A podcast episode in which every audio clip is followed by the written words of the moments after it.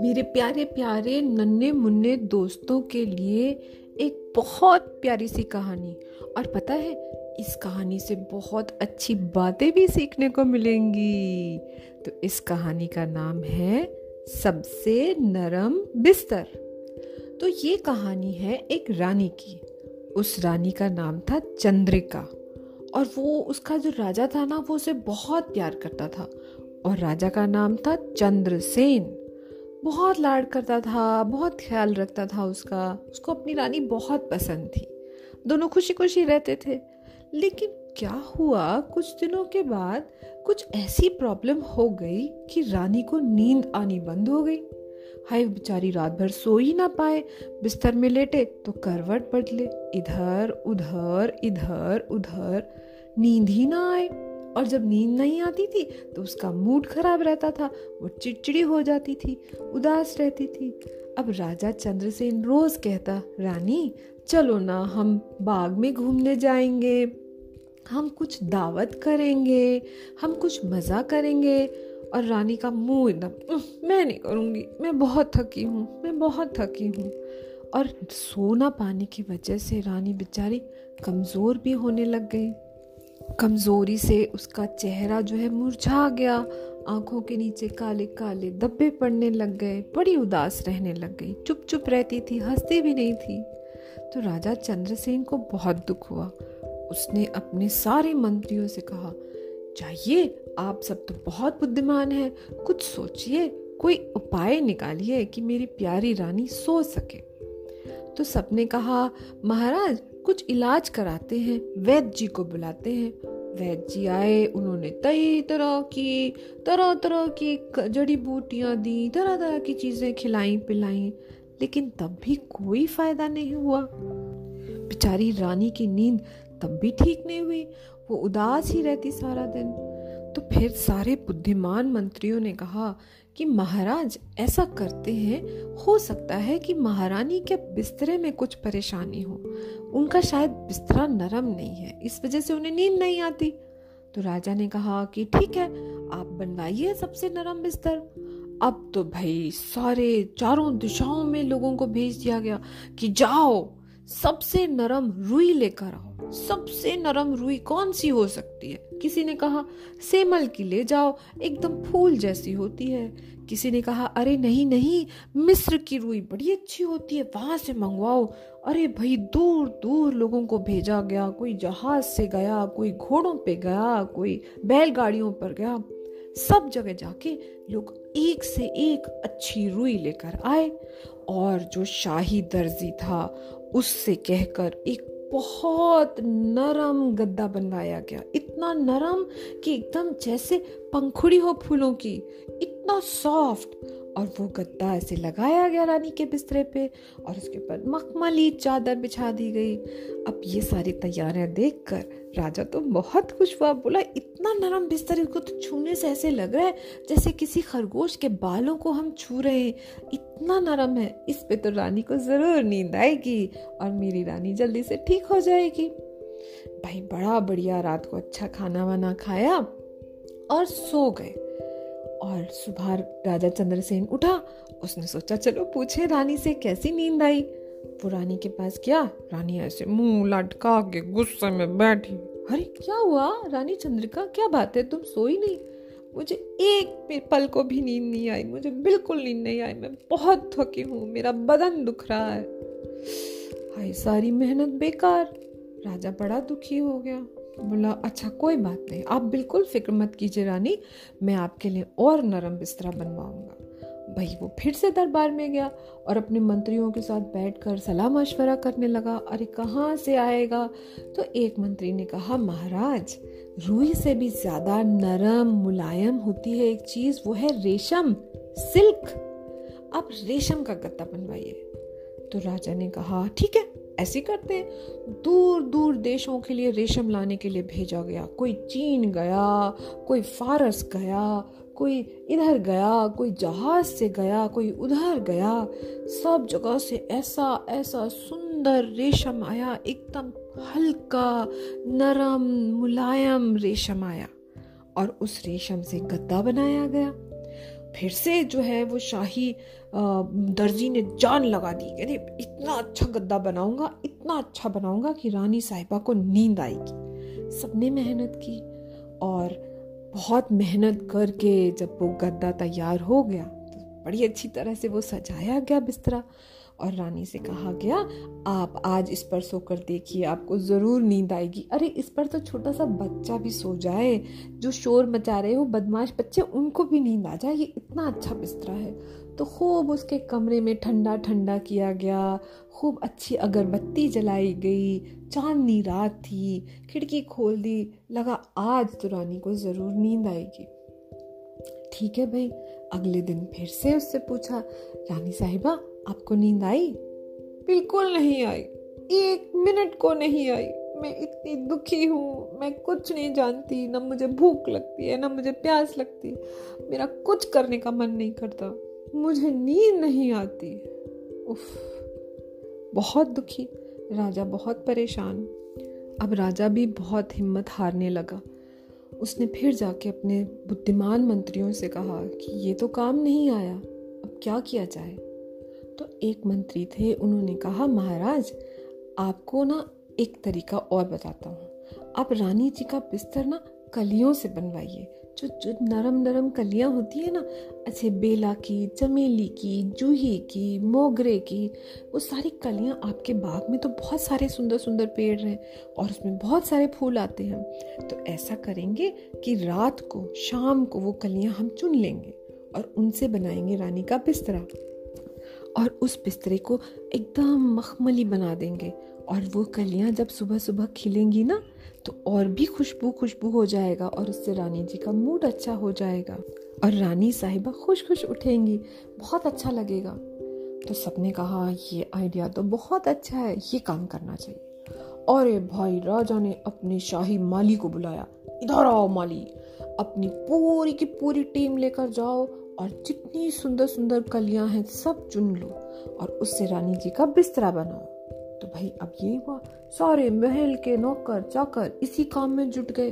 सब जगह से नाजुक नाजुक प्यारी प्यारी कलियाँ लाई गईं। उसको बिस्तरे पर बिछाया गया। एक, दो, तीन परतें बनाई गईं। तीन चार लेयर्स बनाई गईं और उससे रानी जी का बिस्तरा बना। अब रात को रानी जी उस पर लेटी। और मज़े की बात यह है कि उस रात वो आराम से सोई, पूरी रात सोई। और जब सुबह उठी तो इतनी इतनी खुशबू आ रही थी उन कलियों में से कि उसका मूड भी अच्छा हो गया। वो बहुत खुश हो गई। राजा भी बहुत खुश हो गया। उसने माली को बुलाया, उसे खूब इनाम दिया, खूब इनाम दिया और कहा, अब से रोज तुम ही रानी का बिस्तरा लगाओ। रोज रानी जी का बिस्तरा ऐसे ही लगेगा। तो अब तीन चार दिन हो गए, रानी रोज रात को आराम से सो जाती थी। राजा को लगने लगा कि अब हमारी परेशानी तो सॉल्व हो गई, अब हमारी परेशानी दूर हो गई। हमारी रानी जो है, चंद्रिका देवी, वो अब ठीक हो जाएगी, खुश हो जाएगी।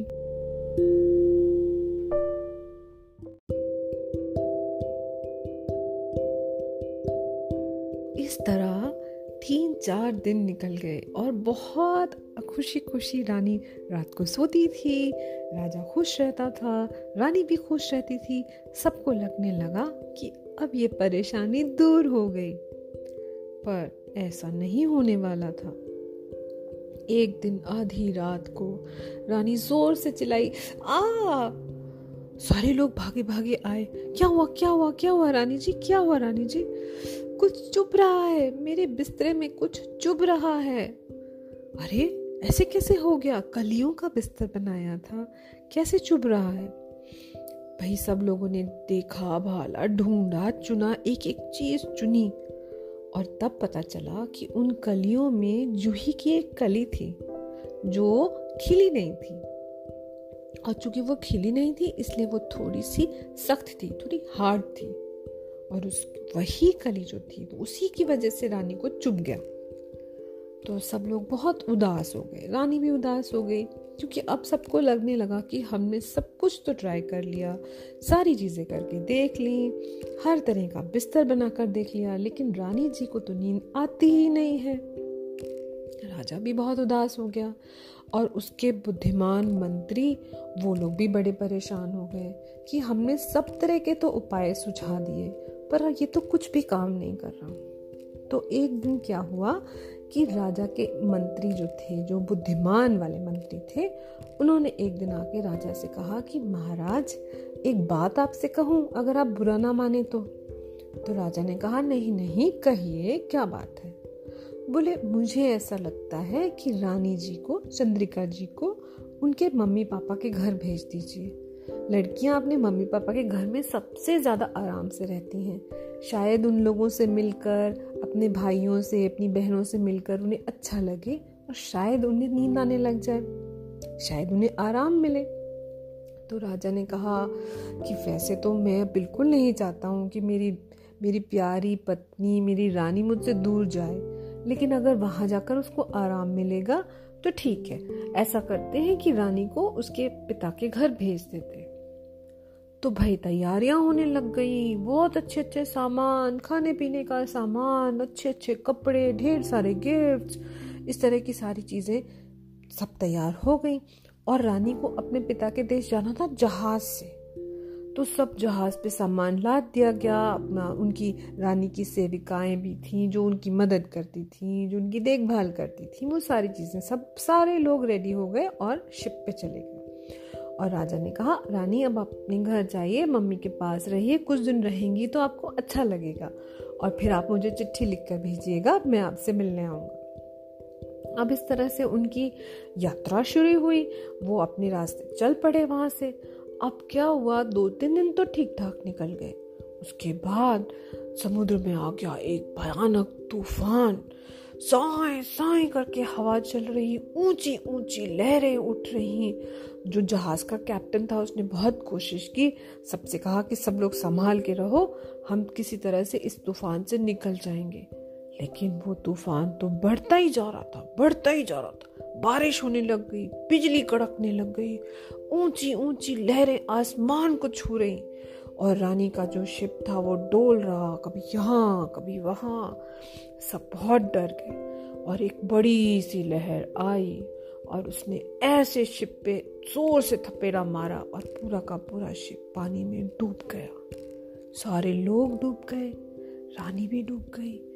और इतनी तेज बारिश, अंधेरा, बिजली कड़क रही, इतनी परेशानी, ओहो, रानी बेचारी, उसे तैरना भी नहीं आता था।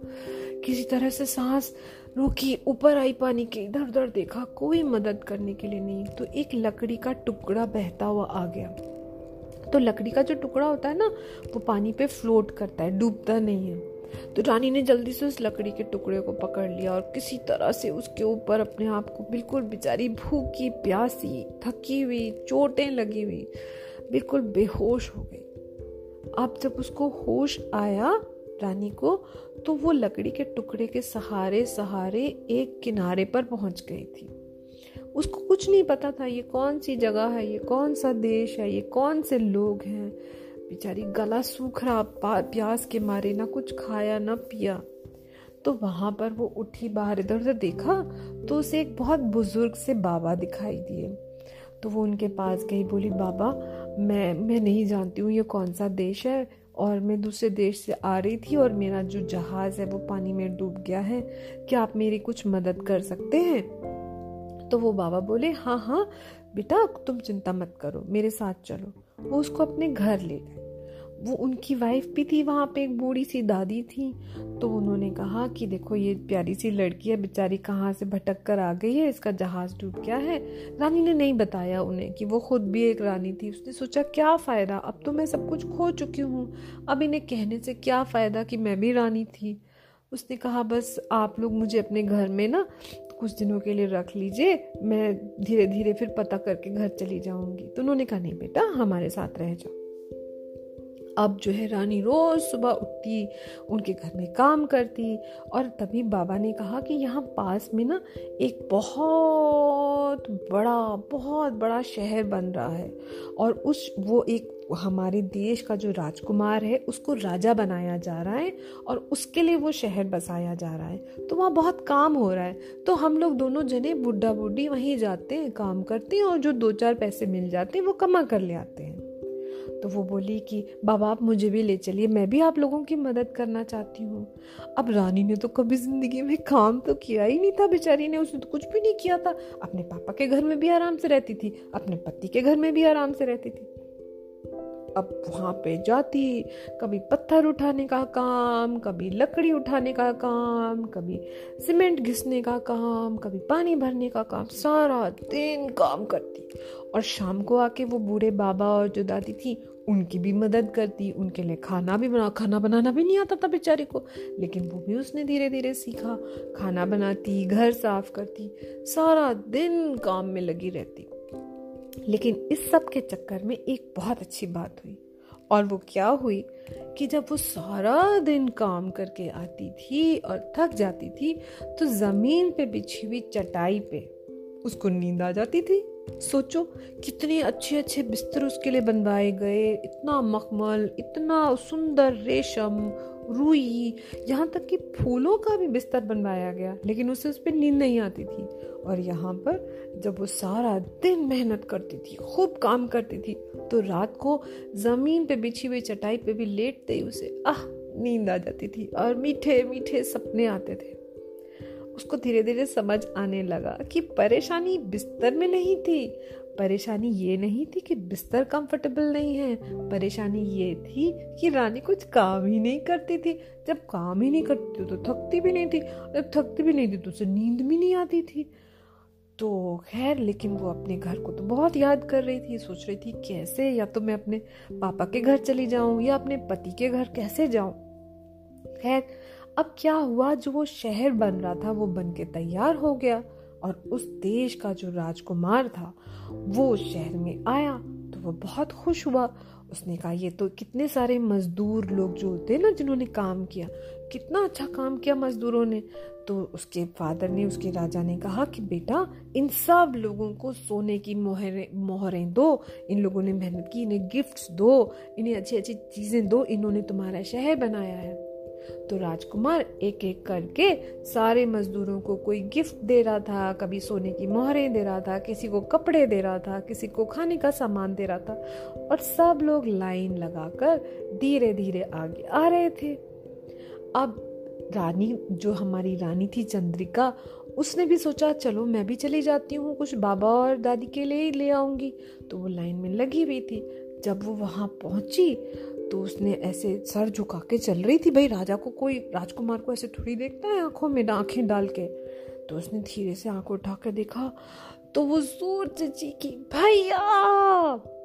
तो वो जो राजकुमार था, वो भी एकदम चौंक गया और उसने देखा, बहन, तुम यहाँ! और वो उसने तो गले से लगा लिया। अरे भाई, असल में रानी जो पहुँची थी तो वो अपने पापा के देश में ही पहुँच गई थी, लेकिन उसे पता ही नहीं था। और वो तो उसके पापा थे और वो उसका भाई था राजकुमार।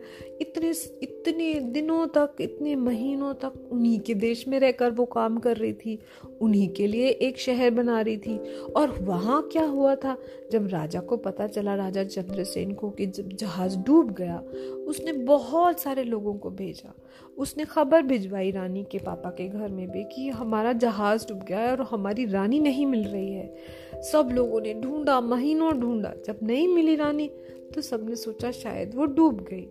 वो बहुत दुखी थे, बहुत उदास थे। लेकिन जब उन्हें अपनी बेटी मिल गई, राजकुमार को अपनी बहन मिल गई तो वो बहुत खुश हुए। उन्होंने झटपट संदेशा भिजवाया, खबर करवाई राजा चंद्रसेन के यहाँ कि, अरे महाराज, आपकी पत्नी, आपकी प्यारी रानी चंद्रिका तो बिल्कुल ठीक है और वो यहीं पर है। तो राजा भी भागा भागा आया वहाँ से। जल्दी जल्दी उसने भी एक शिप तैयार करवाया और फटाफट आया अपने ससुराल और रानी को देखकर खुश हो गया और सबने उससे पूछा कि, रानी, इतने दिन तुम बाहर थी, तुमने कैसे बिताए ये दिन? तो वो बहुत खुश हुई।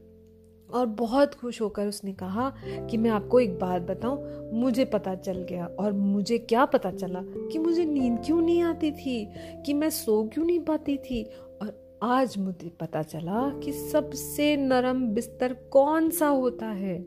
बिस्तर वो अच्छा होता है जिस पर आप थक कर लेटते हैं। जब आप खूब सारा काम करते हैं, जब आपका दिन अच्छा बीतता है, जब आपको ये खुशी होती है कि मैंने आज ये किया, मैंने आज वो किया तब जब आप बिस्तर पे लेटते हैं ना तो लेटते ही नींद आ जाती है। और नींद आ जाती है तो मीठे मीठे सपने आते हैं। और जब आप अगले दिन उठते हैं तो आप फ्रेश उठते हैं, आप खुश उठते हैं।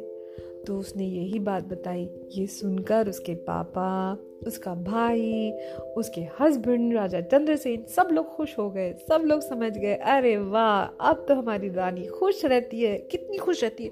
उसने कहा, अब मैं अपने देश जाकर भी खूब काम करूँगी, सबकी मदद करूँगी, घर में भी काम करूँगी, महल में भी काम करूँगी। और वही हुआ, अब रानी को आराम से नींद आने लग गई, वो खुश रहने लग गई। और हमारी कहानी हो गई ख़त्म और पैसा हो गया हजम।